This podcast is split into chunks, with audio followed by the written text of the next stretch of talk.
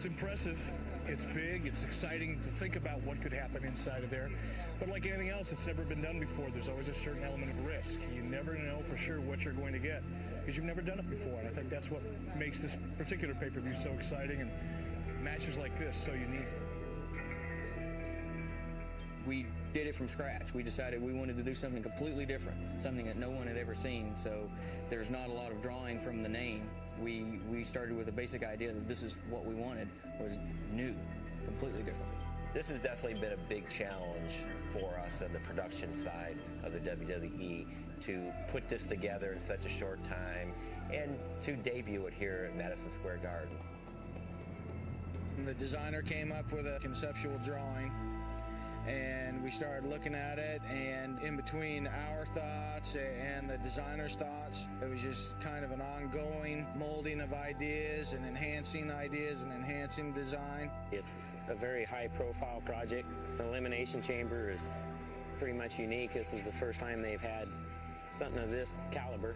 Tonight, we'll see it go up for the first time and know that what we came up with in our minds and what we drew on paper is now a physical element that hangs above the ring that will give something new to our show. The whole concept of it was one of those things where you build it, it looks great on paper, it looks great when you see it, but we're the guys who have to bear the brunt of its awesome construction. It was totally um, intimidating just to see something like that. The uh, architecture of it was totally um, unreal. We'd seen pictures of it, but we hadn't actually seen it. People described it as interesting, but I describe it as uh, awe-inspiring. First thing that started going through my mind was, what can we do with this thing that maybe the fans haven't seen before? I was trying to think of what I could do, and I also thought of ways uh, that I could use it to my advantage. It is ten tons, twenty thousand pounds, with two miles of chain surrounding a king, and tonight six men will go in, and one will survive and become the world's heavyweight champion. Who in the hell are you? I'm John Cena. John Cena, huh? Well, you tell me, what is the one quality that you possess that makes you think that you can walk out here and come into the ring and face the very best in the business? Ruthless aggression.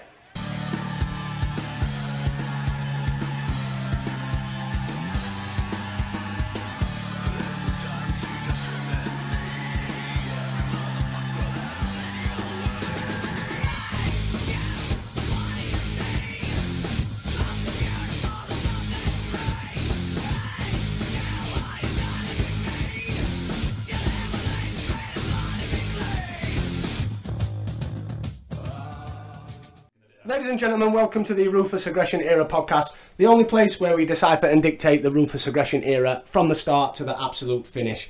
And today, we are going to take a look at the only, the first Survivor Series on our timeline and the first ever Elimination Chamber match. As always, I am Dave, and I am joined by my co-hosts, as always, that is C J and Mike. How are we, sir?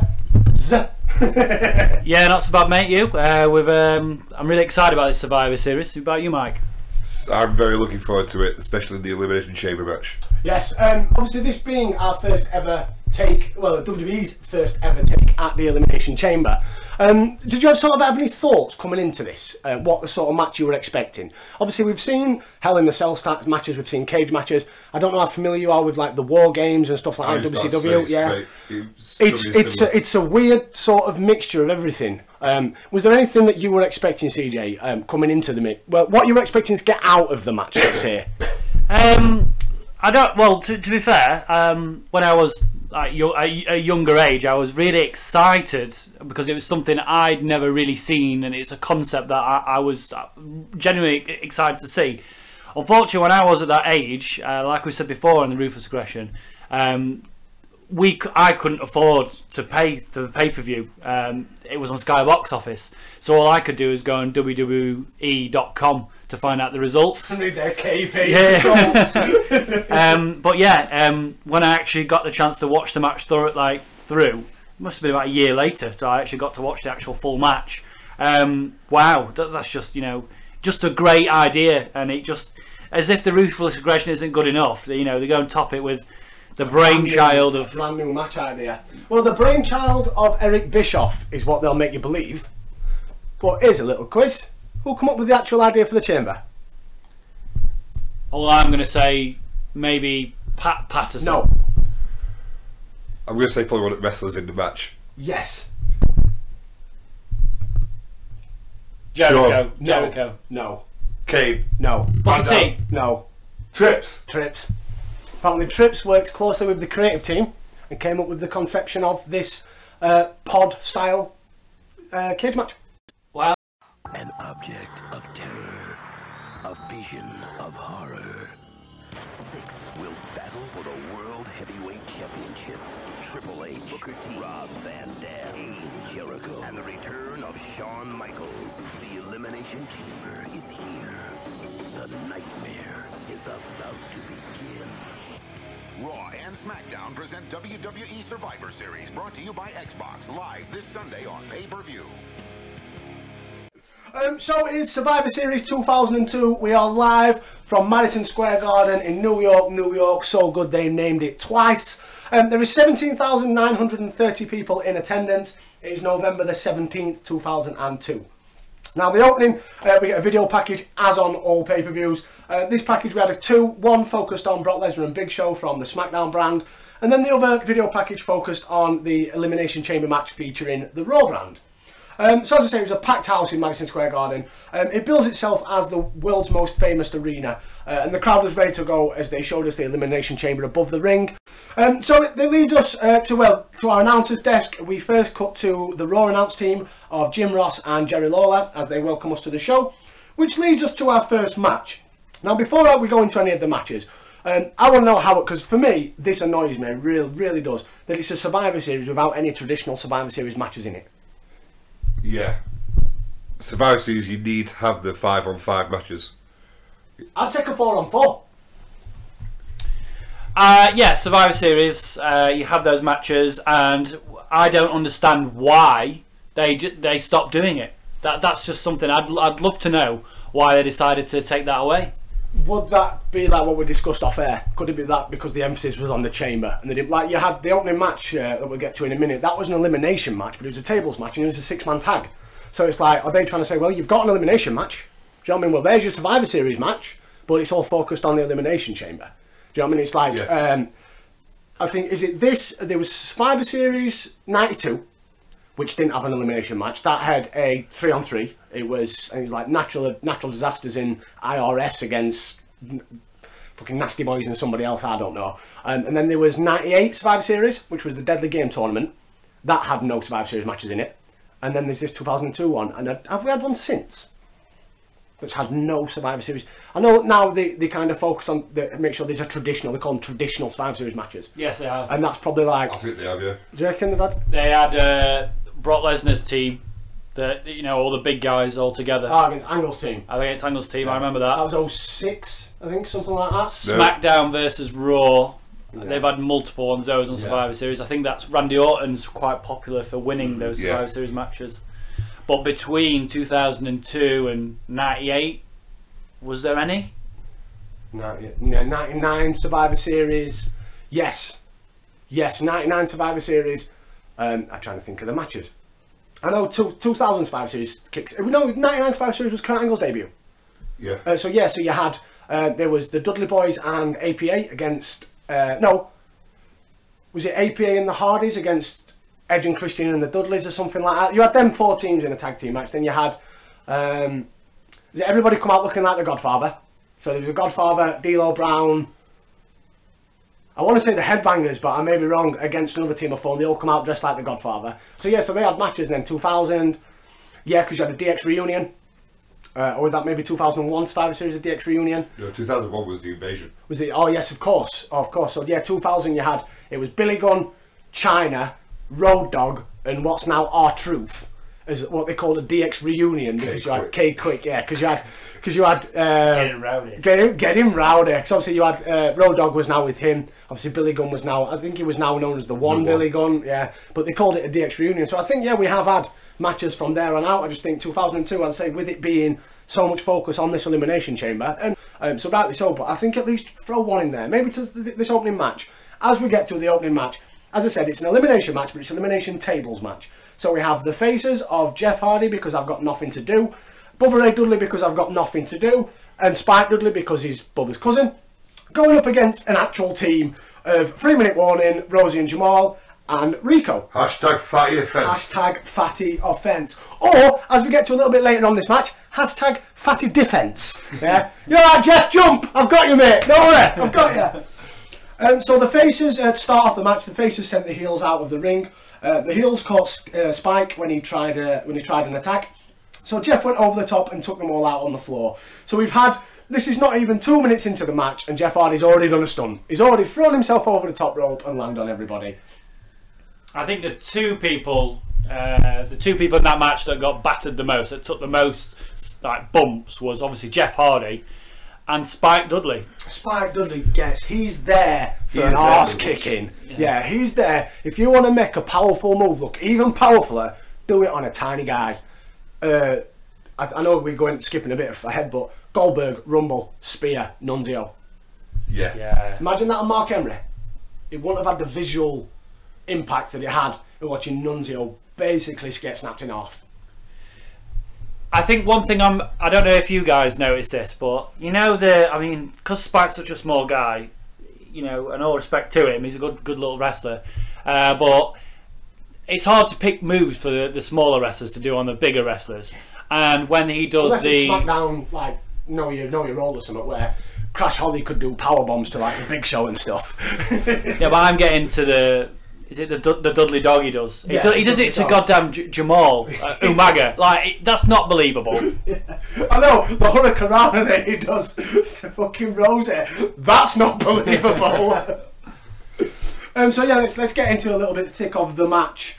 Um, Jeff Hardy, he jumped off the top with a leg drop onto the crotch of Rico, which is quite a, a nice little spot. Uh, Bubba then told his partners to get the tables, which were all uh, located around the ring. Um, Rosie with a back body drop onto Jeff that sent him over the top to the floor. Uh, Spike was against a table. Uh, Rosie charged at him and Spike moved. So Rosie went through the table, but it didn't count as an elimination. Now this is my question, because I remember way, way back when, when the Dudleys first brought these table match gimmick into W W E. If you put yourself through a table, well, tough shit, your own fault, you're eliminated.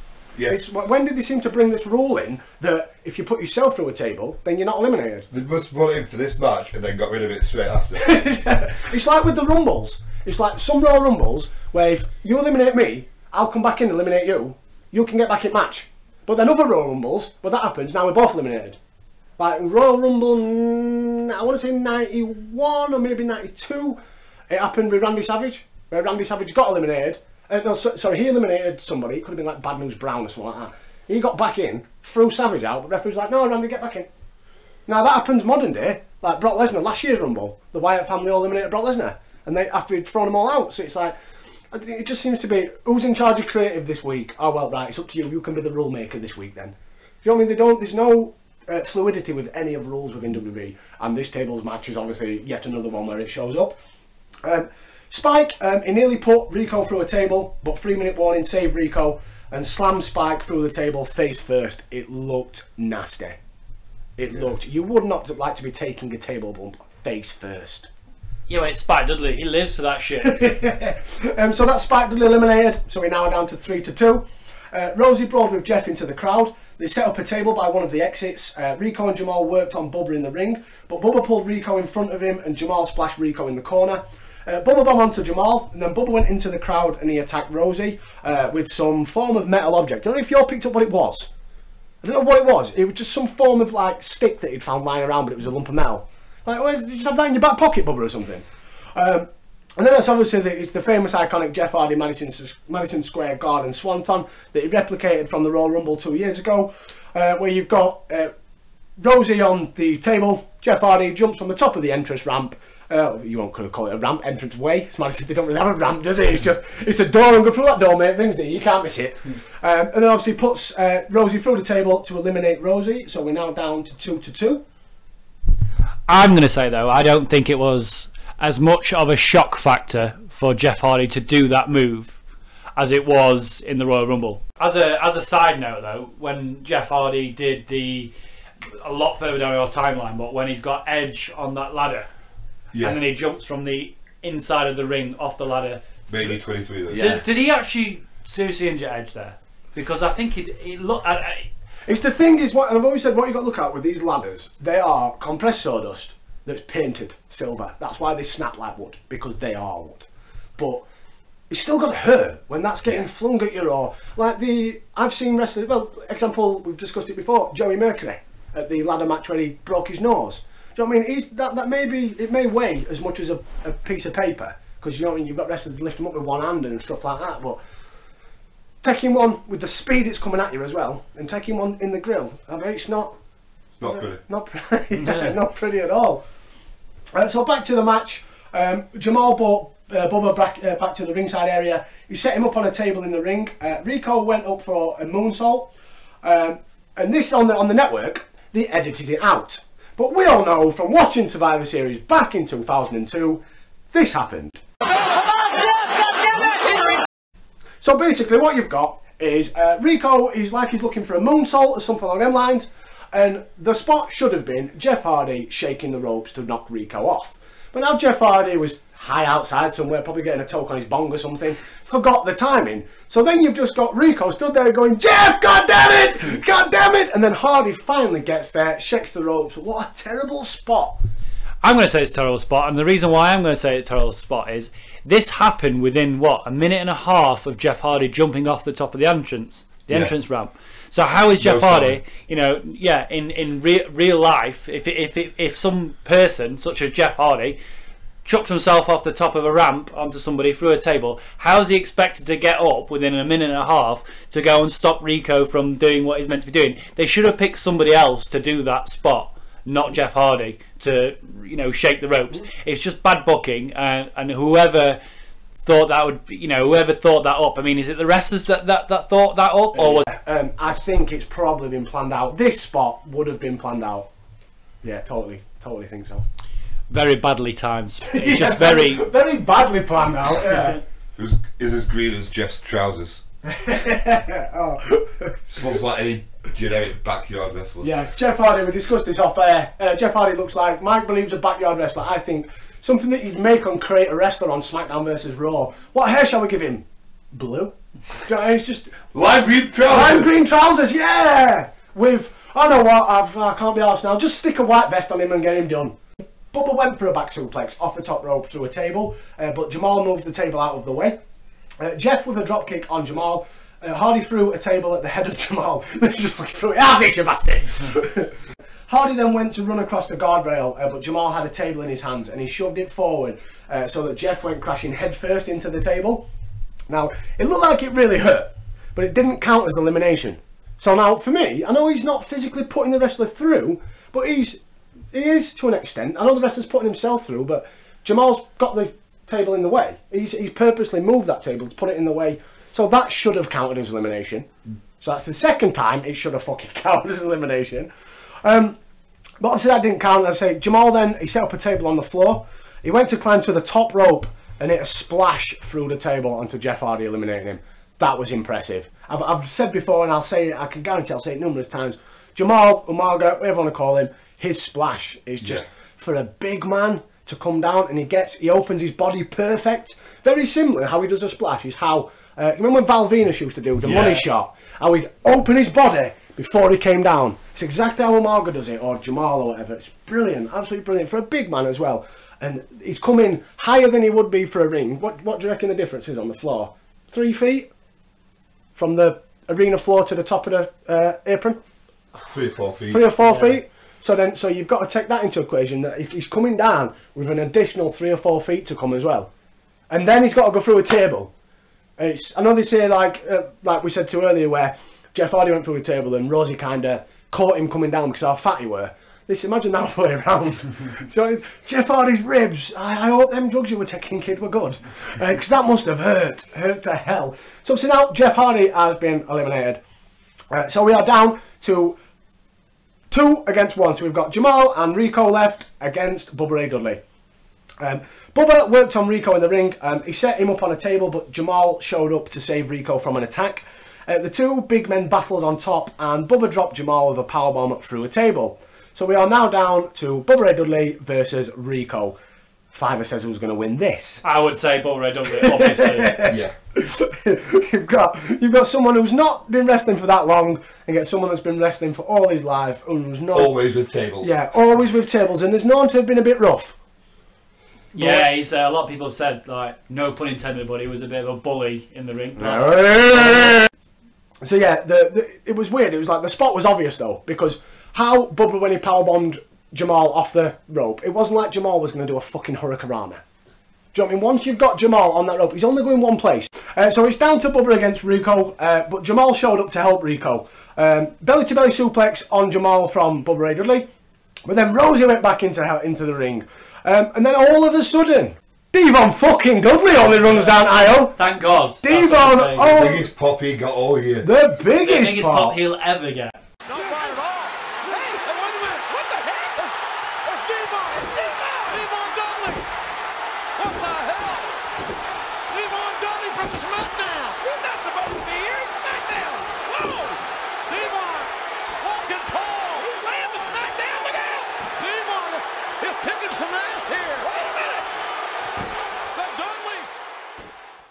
And obviously Rico got put through a table with the three D to end the match in fourteen minutes and twenty-two seconds, so nearly fifteen minutes for an opening contest.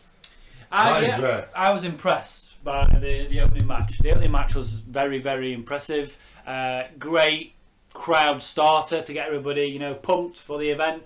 And, you know, even though they did have a couple of flaws in there, um, all in all, I was impressed.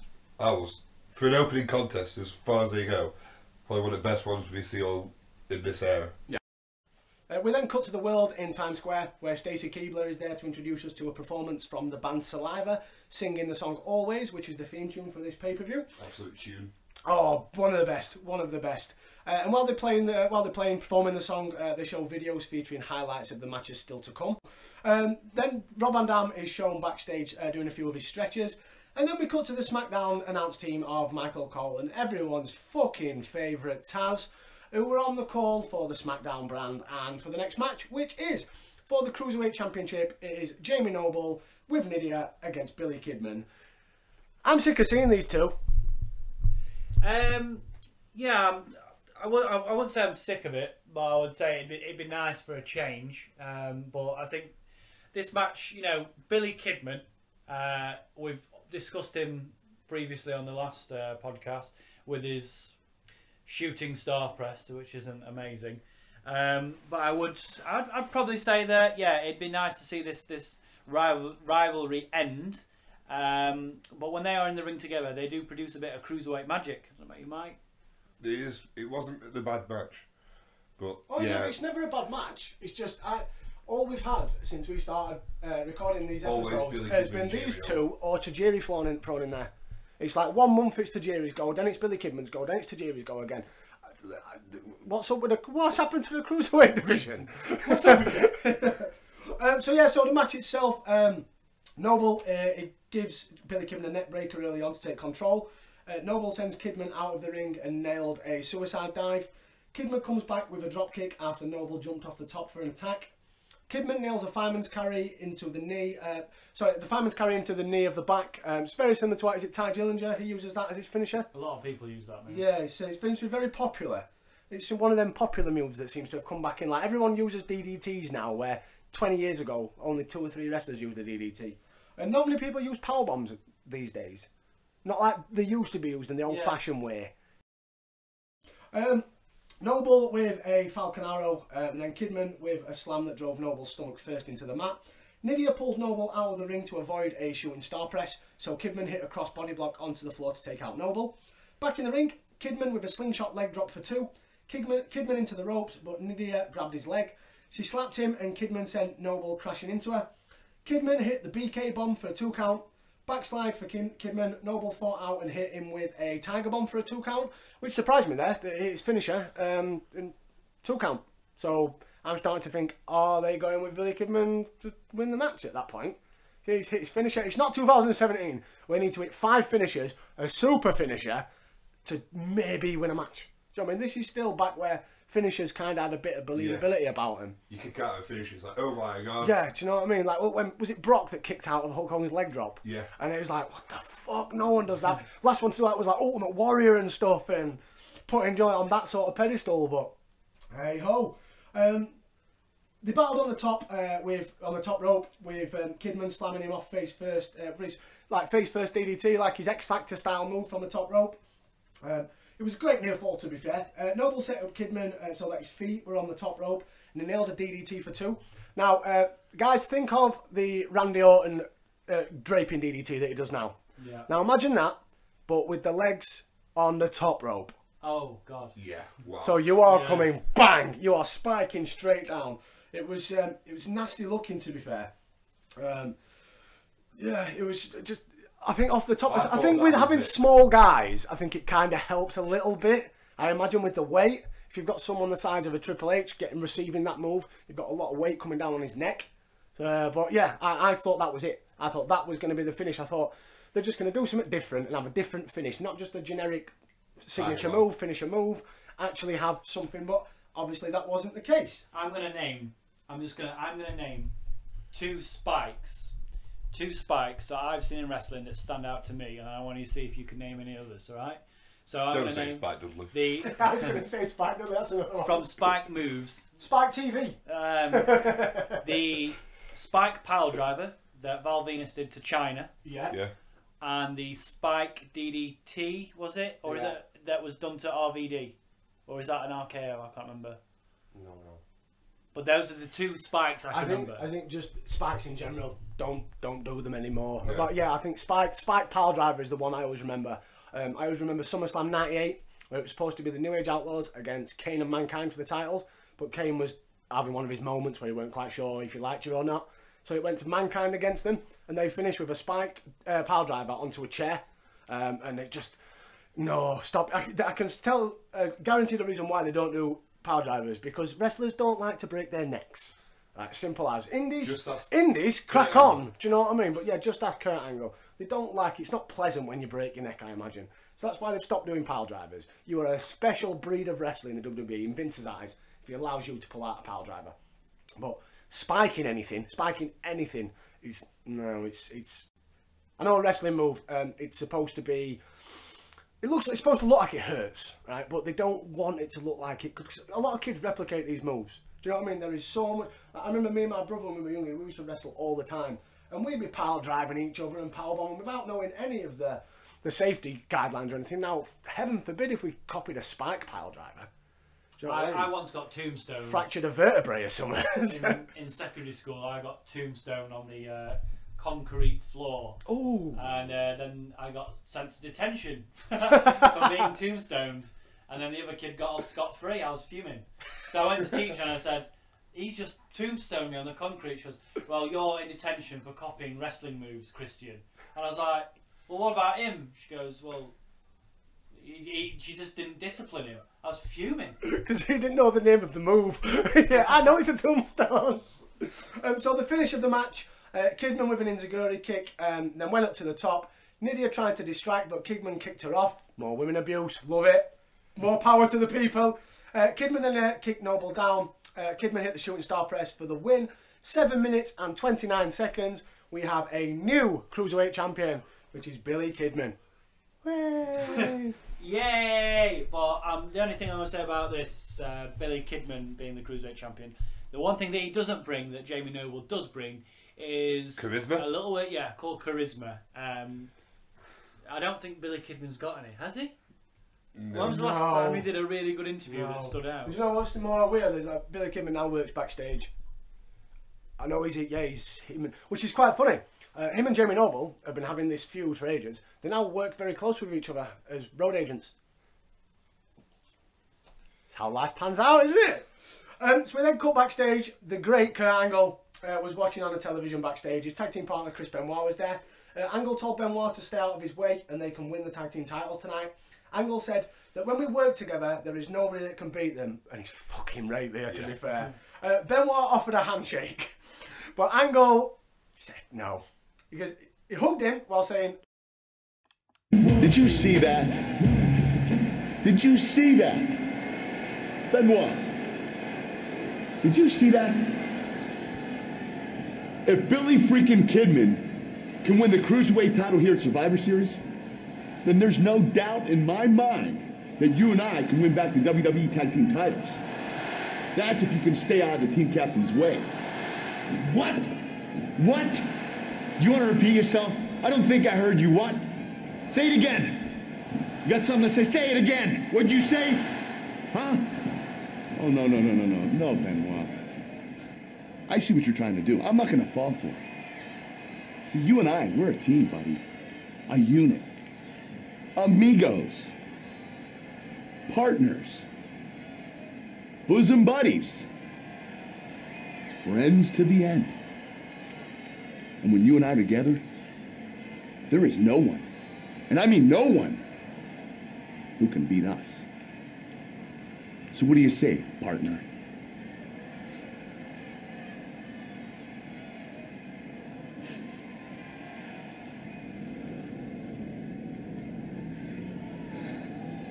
I'm not gonna shake your hand. Tag team partners don't shake hands. Tag team partners got a hug. Come here. We're gonna get him tonight, buddy. Let's get tough. Aww. Benoit's eyes. They were the eyes of murder. Michael! Michael! Didn't do it. Sullivan! Sullivan, my son! Uh, so then we get another backstage segment with Chris Jericho getting ready for the Elimination Chamber match, um, and then we were showed some of the F-View camera videos. I don't know if you remember the F-View, we've seen them over the last couple of weeks of Raw.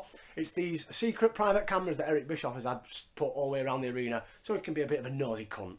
Um, and we show Victoria, um, she's getting ready for a match and freaking out because of the mirror on the wall, especially all you saw, thanks for that. Do you know what I mean? They could have replaced that with an interview. This is Victoria's first pay-per-view, I believe. Second. Second, first title match. Second. Second. Oh, fuck me. I'm fucking full of fucking facts me today. Yeah, so, but at least maybe interview her or give her a, give somebody a bit of mic time, or I don't know. I think, do you think it needed something extra apart from this F U camera sort of bollocks? I liked it. I, I, me personally, I liked it. I thought it was a good concept. Well, you're yeah. full of shit. It was too much like G T V. Oh, yeah, exactly. And But it was an interesting idea. It didn't last for long, let's say that. No. I think it's gone in a couple of weeks. Um, we then get a video package um, to set up Trish Stratus versus Victoria for the women's title. Um, it was pretty cool, actually, because their history goes back to when they were fitness modeling, uh, fitness models, uh, and Victoria blames Trish from preventing her from getting a W W E job earlier than what she did. So we're coming into our next match, guys. It's the Women's Championship uh, under hardcore rules.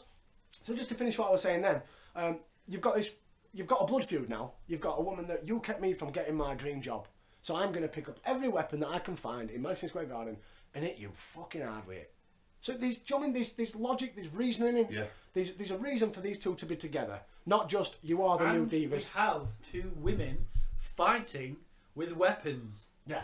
Which is... Not cat fighting. That, not cat fighting. And I'll tell you now, I'm going to say this. If, they, if this had not been a hardcore match, I don't think it would have been as good. It would have been dull. Yeah, totally would have been dull. I remember, I, the only other women's hardcore match I can ever remember is like Ivory versus Tory, not Tory Wilson, yeah. Kane's Tory, uh, back in like Fully Loaded ninety-nine or two thousand or something like that, and they just don't they don't seem to have dipped their toe in it again until now. Is that because they've not had the women that could take a chair shot? They've not had the women that could deliver a chair shot. Do you know what, all these ex-fitness models? They, I know, obviously, Maybe. the irony, because the story of this, Trish and Victoria being two ex-fitness models who are now wrestlers. Fucking irony, but yeah, I, I don't know why they never did. Or, or just, I know, obviously, now, two thousand seventeen, we're having, if a bloke can do it, the women can as well, with the Hell in the Cells and stuff like that, but it was a different era back then. It was, everyone had a different mindset. It was weird, you still kind of had a bit of um, stereotyping within wrestling, that if you're a woman, you're only good for this, this, and this. If you're a bloke, you can do everything. Um, so yeah, why not? And, and to be fair, what a bloody match. It was vicious, Literally. vicious and violent. You know what I mean? Victoria got uh, busted open the hard way, like maybe broken nose or something like that. It didn't look, but anyway, yeah. She so, looked hot bleeding as well. You dirty bastard. Oh, bleed for me, baby. Yeah, yeah, yeah. She uh, got hot. So match starts, as I say, it's the women's title, Trish against Victoria. Uh, Victoria choked Stratus with her ring gear as soon as she got into the ring. Uh, Victoria then choked her with a broomstick handle. Uh, Trish slammed her back uh, to, to break free. Victoria then rammed Trish's head into a trash can lid, and I love the noises that these tinfoil lids make. Um, I remember years when I was younger, we used to love the day where we were having pie and chips for tea, because that's mean we had a big pie tray that come, and oh, me and my brother used to just crack each other with that. See if it hurts, smash! The best one uh, me and my mates used to use was uh, back in the B F W days. We used to use a Quality Street tin lid. Oh. They make the best. Ping! Yeah. Ping! Um, they went outside the ring, uh, Victoria whipping Trish into a trash can lid. Uh, back in the ring, slingshot leg drop by Victoria, got a two count. Uh, a trash can was set up against the turnbuckle, so Trish sent her into it, uh, slingshot style.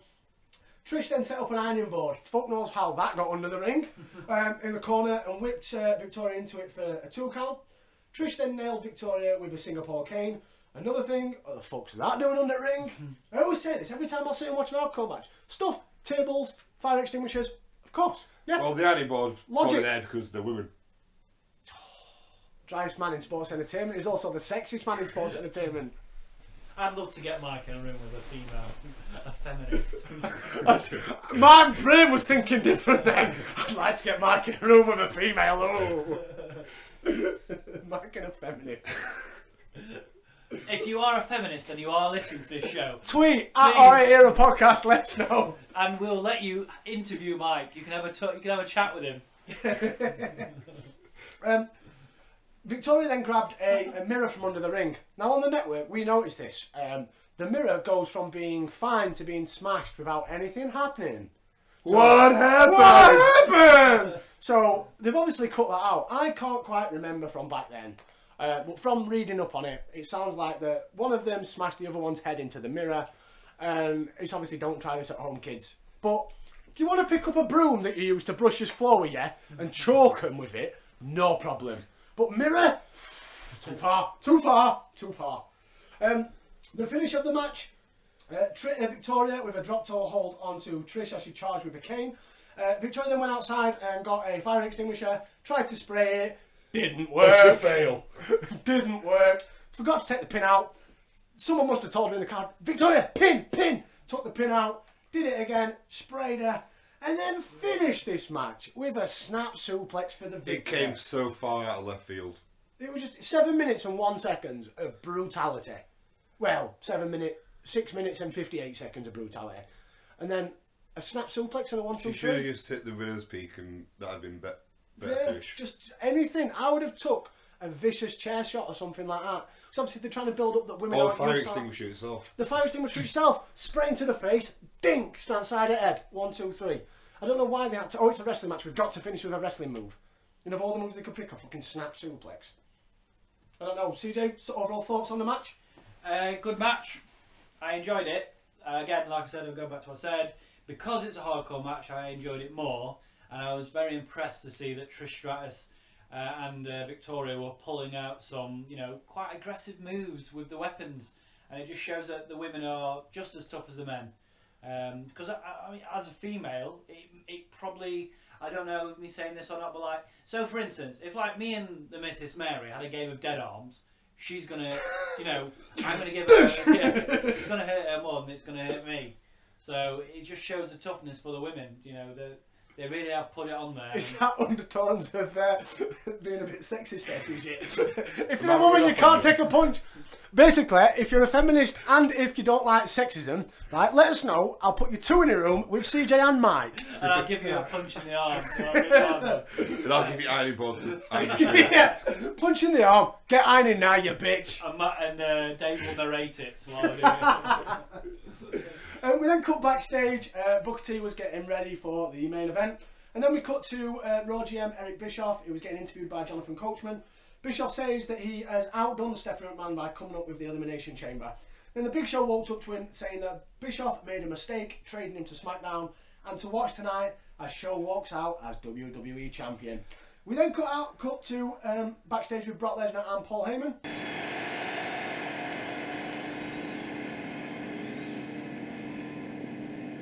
What's wrong with you? You nervous?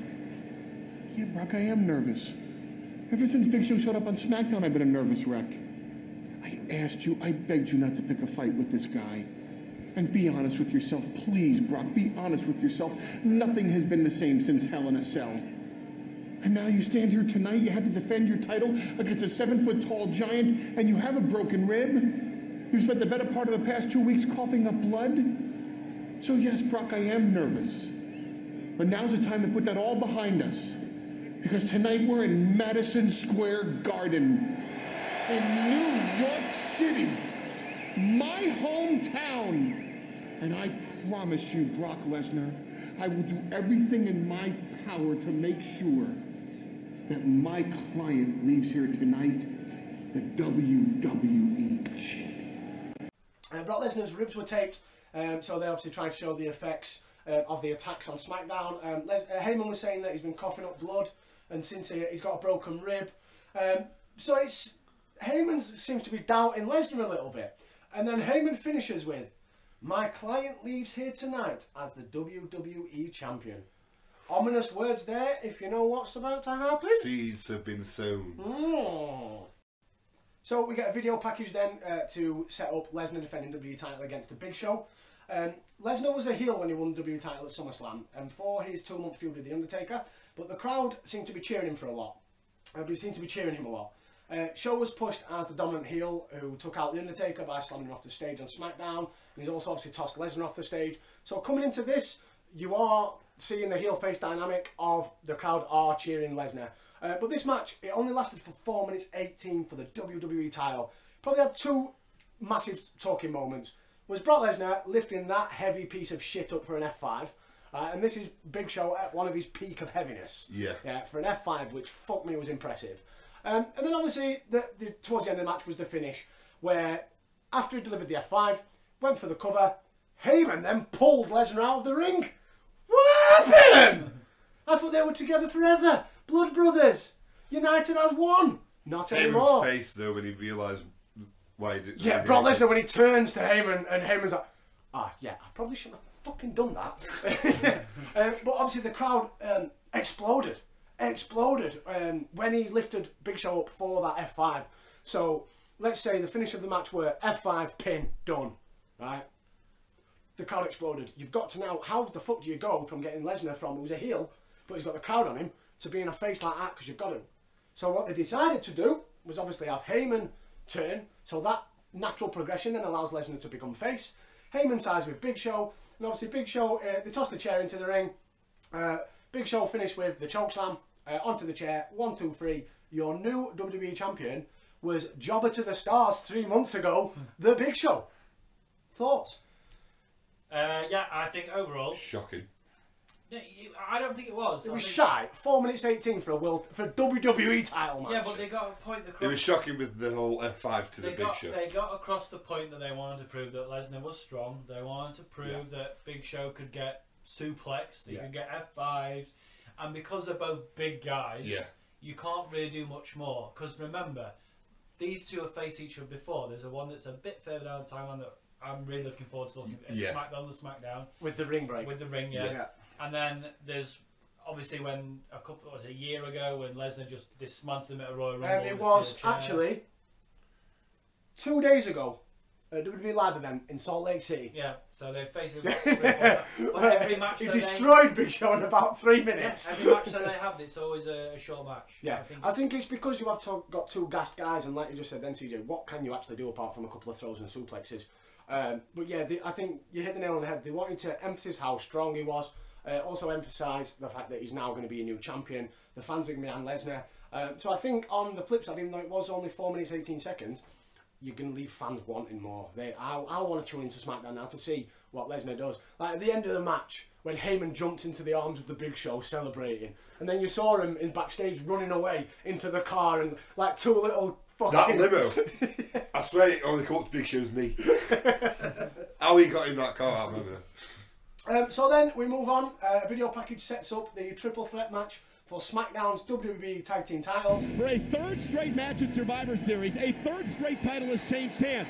Will a fourth change hands in the next matchup? It is a triple threat elimination match for the tag team titles. Rules are simple. Three teams, but two men in the ring at once. Yeah, basically it's easy, Cole. You can pin anyone at any time. Pinfall or submission, and you're eliminated. The last team standing wins. The champions are Edge and Rey Mysterio, but they don't have the advantage in this type of a matchup. I'm telling you, this triple threat tag team match for the tag team championship, it's got classic written all over it. You got it. The teams were Chris Benoit and Kurt Angle, Edge and Rey Mysterio, and Eddie and Chavo Guerrero. Uh, now, obviously, building up to this, Benoit and Angle won the tag team titles at No Mercy in what I'd like to think is probably one of the matches of the year. Yeah. Um, and then Edge and Mysterio won the titles from them in the two out of three falls match on SmackDown, which brings us to this show. Now, I don't want to go into this too much because I feel like every episode we spend so much time sucking dick of Kurt Angle, Chris Benoit. Um, was there any highlight, standout moments from this match from yourselves? Yes. Rey Mysterio. So I just had to, I, I don't know, I just had a bit of a Tourette's there. Rey Mysterio. Elaborate? Yeah. He was, for me, for the first time, over Kurt Angle and Chris Benoit, Rey Mysterio was a standout star in that match. Because if you see some of the moves he was pulling off, and the way that he kept diving over the top rope and just putting his body on the line, Um, by far, Rey Mysterio was the man in that match for me. I loved uh, Los Guerrero's like tactics, like start a match, wind everyone else up, and then stand on the outside of the ring. Like, oh, of course, yeah, the, the Guerrero's perfect heel dynamic. Absolutely brilliant. Because yeah, yeah, well, the, the, the Los Guerreros, they were the bad guys in that. They were the heels. Yeah. yeah. Uh, Angle and Benoit, they were in between. They're so proper tweeners, aren't yeah. they? Because people want to cheer for them because they're fucking that damn good. And a couple of key moments. Let's just discuss briefly the eliminations. How pissed was M S G when Benoit and Angle got eliminated first? And that was by Edge when he hit a spear uh, on Benoit to pin Benoit. Yeah, they were annoyed. They were um, never going to let Angle take the pinfall. Oh no. Let's say that. You, you look at Angle and Benoit, you can see which one's got a brighter future than the other. Just remember, remember where they are. Remember where this event is. It's at Madison Square Garden. The smartest wrestling yeah. fans in the world. So they know who the right people are to cheer. Whether yeah. you're a heel or a face, they will cheer the right people. And obviously, they were annoyed that Benoit and Angle got eliminated because it's Benoit and Angle. Mm. Um, and it was a shock to me, the result of the match, I'll be honest. Yeah, so... Um, As, as you just said, then the result, um, how the, the end of the, the match finished. Um, Eddie was seated on the top, so Edge launched Rey into his top rope Hurricanrana, where he just slingshots him up there. Uh, but Chavo was there to save Eddie from being pinned. Um, Rey hit the six one nine onto Eddie, but the ref was telling Edge to get out of the ring. So Chavo hit Rey in the back with the title belt. Eddie, uh, Eddie the, sorry, then applied the lasso from El Paso uh, onto Rey Mysterio, leading to a tap out. And that's it in nineteen minutes and twenty-five seconds. So again, they're getting pushing twenty minutes. New tag team champions, Eddie and Chavo, or Los Guerreros as they go to be known. Shocker. It is a shocker. shocker. Think about this pay-per-view. Every tag match so far, new champion. Yes. I, I've, yes. So we're now three for three. Yeah, the thing is... Triple H must be worrying. I, I, was, I was thinking the exact same though. Like, a lot of people, like back then when they were watching this pay-per-view, they probably thought, we're probably going to have a new champion now at the Elimination Chamber if this is the way it's going. Yeah. Yeah. Yeah. yeah. That, that logic starts... Well, after maybe two or three, it starts setting, doesn't it? Hang on a minute. Every belt switch stands now. So, yes, there may be. Um, Kane then was shown backstage getting ready for the main event. And then Chris Nowinski walks out to the ring in his Harvard jacket. Uh, he insulted the New York crowd for being stupid. Matt Hardy version one then made his entrance to join the festivities. Uh, Matt said that New Yorkers aren't stupid. They would be classified as losers. And then they agree on the term. Boo! Yeah, did you hear the crowd? They were, they were saying, shut the fuck up. Yes. They were cheering, yes. Shut the fuck up. Um, he said that he saw, he thought he'd see the building full of Mattitude, but they are sucking the Mattitude out of him. And he's, uh, he's choking more than the Knicks. But they both agreed, uh, and they said that um, they're not losers. They're just too stupid to know any better. Uh, but they agreed that New Yorkers are losers and stupid. Um, so... Pointless segment, really, but all building up for one bit. Holla, if you hear me. Um, we get the debut, or the re- re-debuting of one Big Papa, Big Papa Pump. Pump, Scott Steiner. Now, we've not seen Scott Steiner since the nineties, early nineties, when he was part of the tag team with his brother Rick. Um, but he was seen, I suppose, in two thousand two as one of the main guys in W C W. Mm. So... I remember him coming over and getting word that Scott Steiner was coming. I was quite excited because I wow. saw Steiner as a big guy, as a Kevin Nash, a Goldberg, a Flair. That's how I, I think W C W, that's how they portrayed it, and I got sucked in. So I was very lucky. I don't know about yours, I was, I was, I was very, very looking forward Andy, to it. Andy's got the physique that Vince loves. Oh, God. Brighten it up. What does he like, Michael? Big sweaty man. It looked like, if you look at Steiner's arms though, it literally looks like he's injected cement into his arms. It's just like, those, those, those, let, look at Lesnar. Le, Lesnar looks more like a genetic freak, like, but he's in proportion. Yeah, Steiner's Steiner, got muscles on muscles on muscles on muscles. It just doesn't look right, like. Well, yeah, big, there, was big. A, there was a couple of spots uh, where he, he delivered a clothesline to Nowinski and then a belly-to-belly suplex to Hardy. That clothesline was stiff. And the, the overhead suplex to Nowinski. It was like he's once I've once I've let go of him, it's his problem now. That's he felt like I'm just throwing him in, up in air. It's up to you, Nowinski, whether you want to land. uh, it was like it's just what a bastard. Uh, and then he finishes after destroying. Uh, he does a gorilla press slam onto Nowinski. Uh, it destroys them both. Uh, he then gets on the mic after doing a few push-ups, because obviously Scott Steiner's got to always be pumped. Mm. So he's been proper pump. Took me years to realise what that what that meant. That he was a big proper pump because he was constantly exercising. I just thought it meant like he in full. I thought it was a joke on his steroids. uh, but he gets on the mic and he says, "This goes to all my freaks in New York City. Big proper pump is your hookup. Holler if you hear me." Okay. What is a holler? Hey! Hey! Come here! Is that a holler? Yeah. Well, so next time, Scott! Come here, Scott! I've heard you! What about if you can't quite hear him, but you can holler? And you go, Scott! Scott! And he goes, you can't hear him, saying, what? I can't hear you, so I'm trying to holler, but it's not working. Do apologise, guys. Uh, the... Uh, Our recording software is going through the roof at the moment. The bars have just exploded out of the, the laptop. Uh, so, um, just a little bit of analysis on that. Obviously, Scott Steiner now is coming into the W W E. Um, he's attacked a Raw and a SmackDown guy, so he keeps, still keeps you guessing. Obviously, they've been playing up for the last couple of weeks. Is he going to Raw? Is he going to SmackDown? And my old concern is that it looks like Scott Steiner's coming in as a face.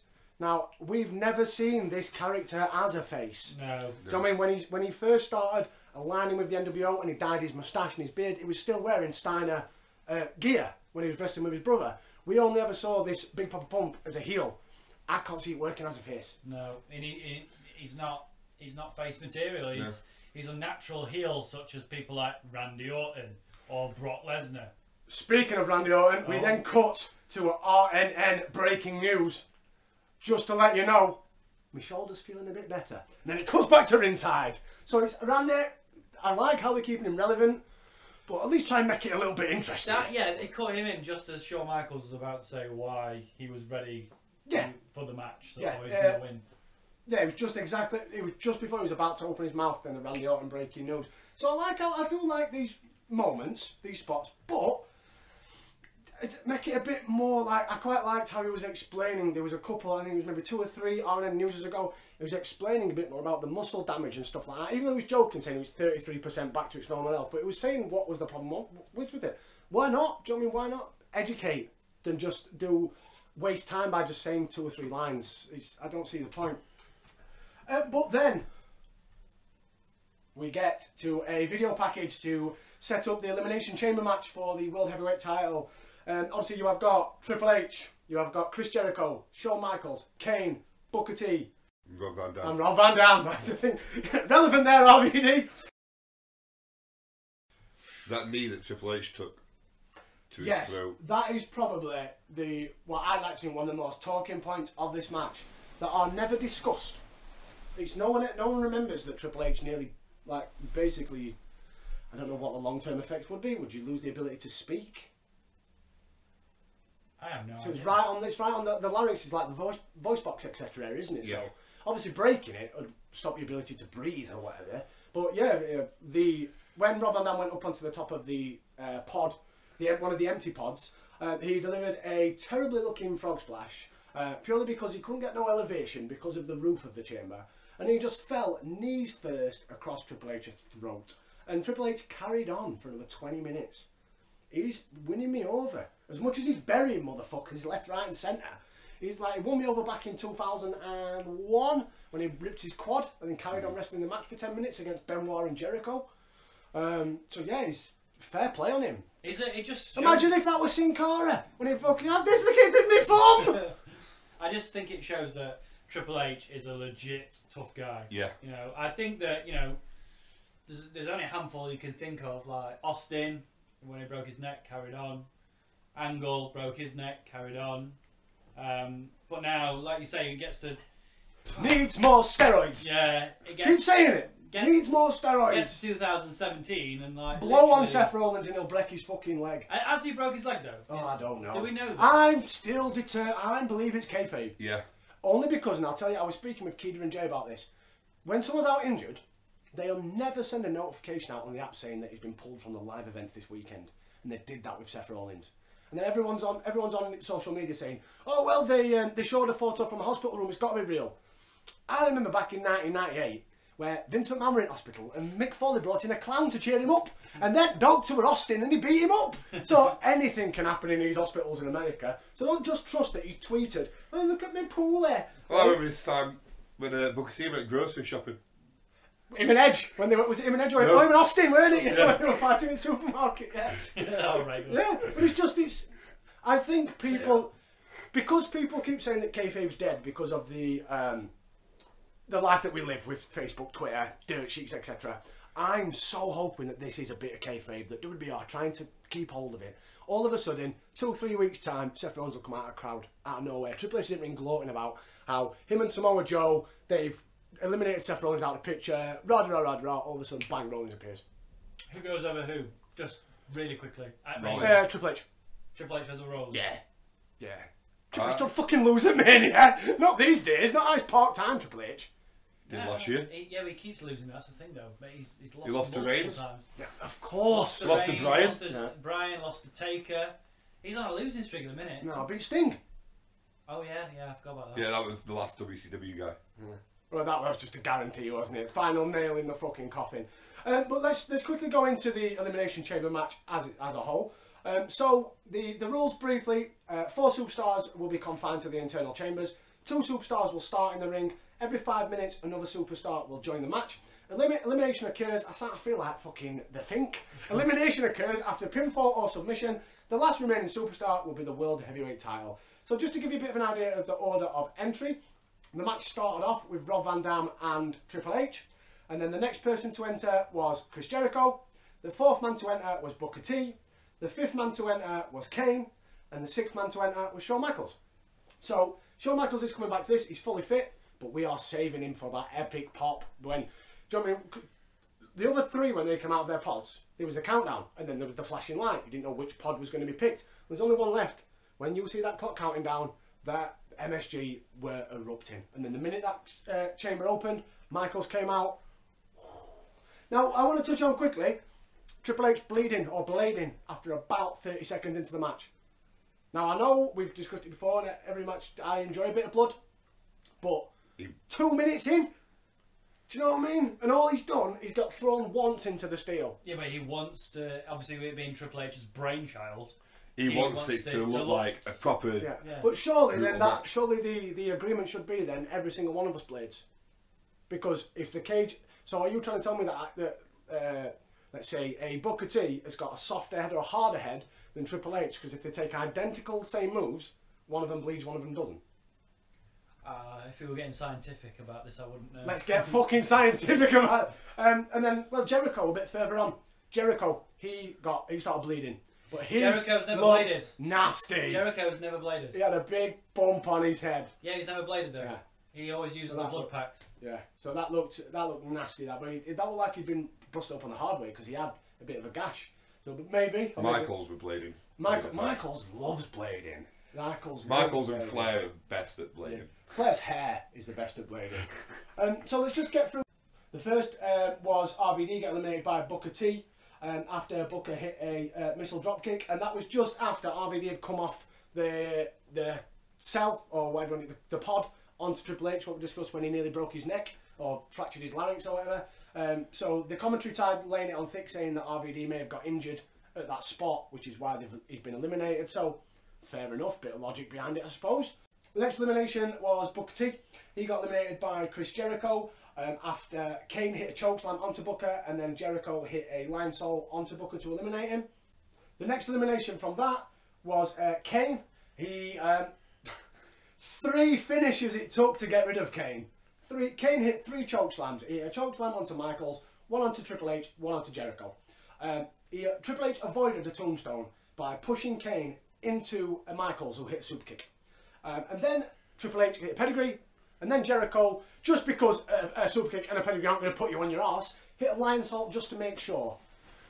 Now, uh, this annoyed me, this, because you are building Kane up that he's just he just hit three di individual chokeslams on the three guys that are left in the ring. And then all three of them had to combine to, to uh, with their three finishing moves to put him over. But the pay-per-view before last, or the pay-per-view last one, Triple H could beat Kane on his own. Yeah. Just, it's W W E, isn't it? There's no, there's no logic. A set of bastards, basically. Um, so then that uh, that left us to Chris Jericho and Triple H and Shawn Michaels. The heels worked over Michaels uh, for the majority of typical Shawn Michaels of modern era, two thousands Shawn Michaels. We, I love God and all that Shawn Michaels. Shawn Michaels plays the John Cena role perfectly. He, we have got Michaels against Triple H in a ring, both bleeding, both battered. I just think this Elimination Chamber was forty-five minutes long, but it was forty minutes building up to the final five. Yeah. Do you know what I mean? Because it was all focused about... You only knew coming into this, there were one or two guys who were going to walk out with the title. It were going to be Triple H or Shawn Michaels. Because that's all the emphasis has been put into this. All the emphasis... In, it's only the last couple of weeks where you've had Booker T's and your Jericho's and your Rob Van Dam start speaking up because Bischoff has put them into the chamber with these guys. Do you know what I mean? It's just... I don't know. I think I think it was an awesome match. Like the finish itself, um, Triple H he uh, caught um, Shawn Michaels in a pedigree, and the crowd was proper booing. They were not happy. Uh, but Hunter was too tired to cover. He slowly crawled over with one arm covering uh, with one arm covering Michaels for uh, the two count.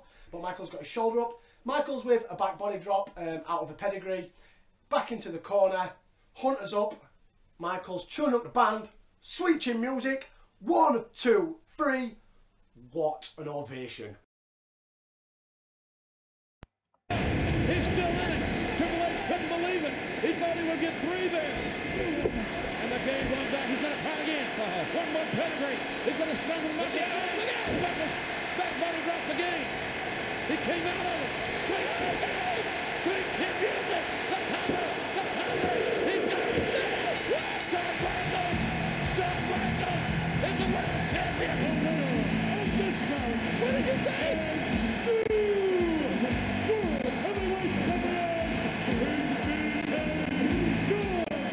Yeah, um, I didn't expect Michaels to win, to be honest. I didn't think he'd walk out a champion. I, I thought Trips were going to keep the title, but when Michaels, when I was, it was so good. Yeah. yeah. Um, it was a shame it was Michaels' last world title run. His career. Fucking spoiler alert! The, yeah. The next night on Raw when he walked out, dude, epic. You know, I never expected. Like I, I remember massively. Remember, he's one of my favourites from when I was younger, Shawn Michaels. And mm. when he had to leave after WrestleMania fourteen, I never expected Shawn Michaels to A, be ever back in the ring, but B, to have a world title run. Now I know it's not the W W E title, but it is a world title. And it's a recognised world title. So seeing Shawn Michaels, even though he looks like a fanny with that short hair, it looks yeah. it looks like A J Styles, like Sockamo haircut. Um, but to see him. Um, win that title and celebrating in the corner with all the streamers and everything. He had so much of a um, like feel a proper feel-good, yeah, like a proper championship winning, defying. I've defied all the doctor's orders. I'm back. I'm champ. Very much like Daniel Bryan, WrestleMania thirty, yeah. when he won the title. Yeah, it was that same all this build-up and whew, do you remember? It was that sort of release from everybody. Um, so there's showing off the air with Shawn, uh, Shawn Michaels holding up the title. Uh, the show had a running time of two hours and forty-three minutes, so not even a three hour pay-per-view. Not even, I don't know if yourself... You shorter felt, than Raw. You felt, it felt, yeah, shorter than modern day Raw. um, and five times as good. So, that has been Survivor Series two thousand two in the bag, out of sight.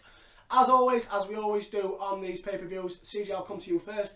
I would like to know your match of the night, your worst match of the night, and if Survivor Series two thousand two was a wrestler from the Ruthless Aggression era, who would that pay-per-view be? Okay, so the match of the night would be the Elimination Chamber for me.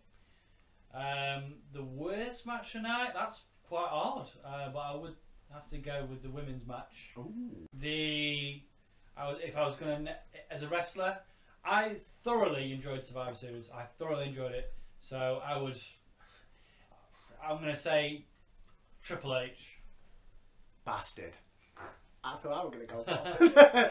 uh, Mike, same questions. Match of the night, worst match of the night, and if this pay-per-view was a wrestler. Match of the night, the chamber match, because it was first one ever, it was so historic. Worst match, I'd have to say possibly the Cruiserweight title match, mainly because of the outcome. Yeah. Fuck you, Billy Kidman. And if Survivor Series two thousand two was a Ruthless Aggression superstar? Ooh. I've to have to agree with Christian Triple H. Oh, to Triple H, are you going to be happy? um, well, fuck you, Triple H, I'm going to change my fucking against. Um, match of the night for me, Chamber, obviously, first one I've ever seen, best one we're ever going to see. I don't want to believe. Um, let's play kayfabe, we've not seen another one yet. It's going to take a lot to fucking top that. A lot to top that, especially the finish and the... Like I said, the good feel factor, the feel good factor, sorry, of Shawn Michaels winning. Uh, worst match of the night, Cruiserweights.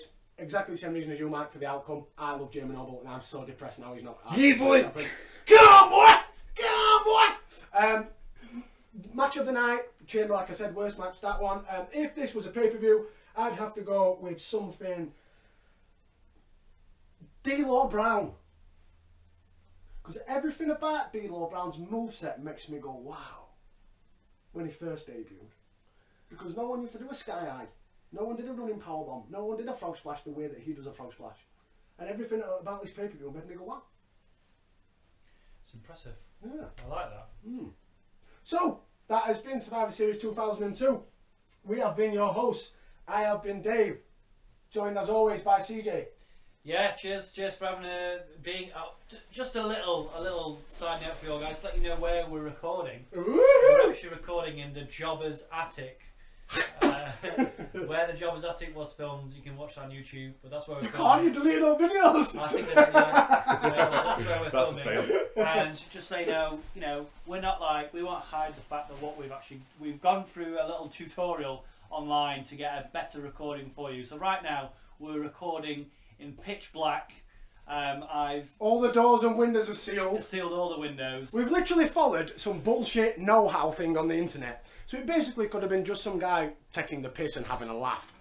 But yeah, basically, step-by-step guide to get the perfect audio. Uh, so you tell us, you tell us, but yeah, we've done, we've done everything. We've sealed everything, um, we've turned everything off. He even said to turn the fridge off and we're fucking on third floor. Yeah. Um, so if somebody does fart in this room, then it's going to... It's not A stink house. And B you'll pick it up on microphone. um, so yeah, so Mike, as always, thank you, sir, for joining us on this epic journey that was Survivor Series two thousand two. The King of Dry Style has been happy to be here. The King of Dry Style! Oh, we've changed it, the King of Dry Style. And guys, as always, thank you ever so much for taking the time out of your hectic lives to give us a little play, whether that be SoundCloud or iTunes. We appreciate all the support. Uh, and just to give you a quick refresh, is soundcloud.com forward slash R eight Era Podcast. Search for R eight Era Podcast in iTunes. Twitter, Facebook, R eight Era Podcast. We get to keep things nice and simple. But from me, it's been an absolute blast. And until next time, which will be our Raw and SmackDown reviews. Peace, Peace out, people. people. Who in the hell are you? I'm John Cena. John Cena, huh? Will you tell me? What is the one quality that you possess that makes you think that you can walk out here and come into the ring and face the very best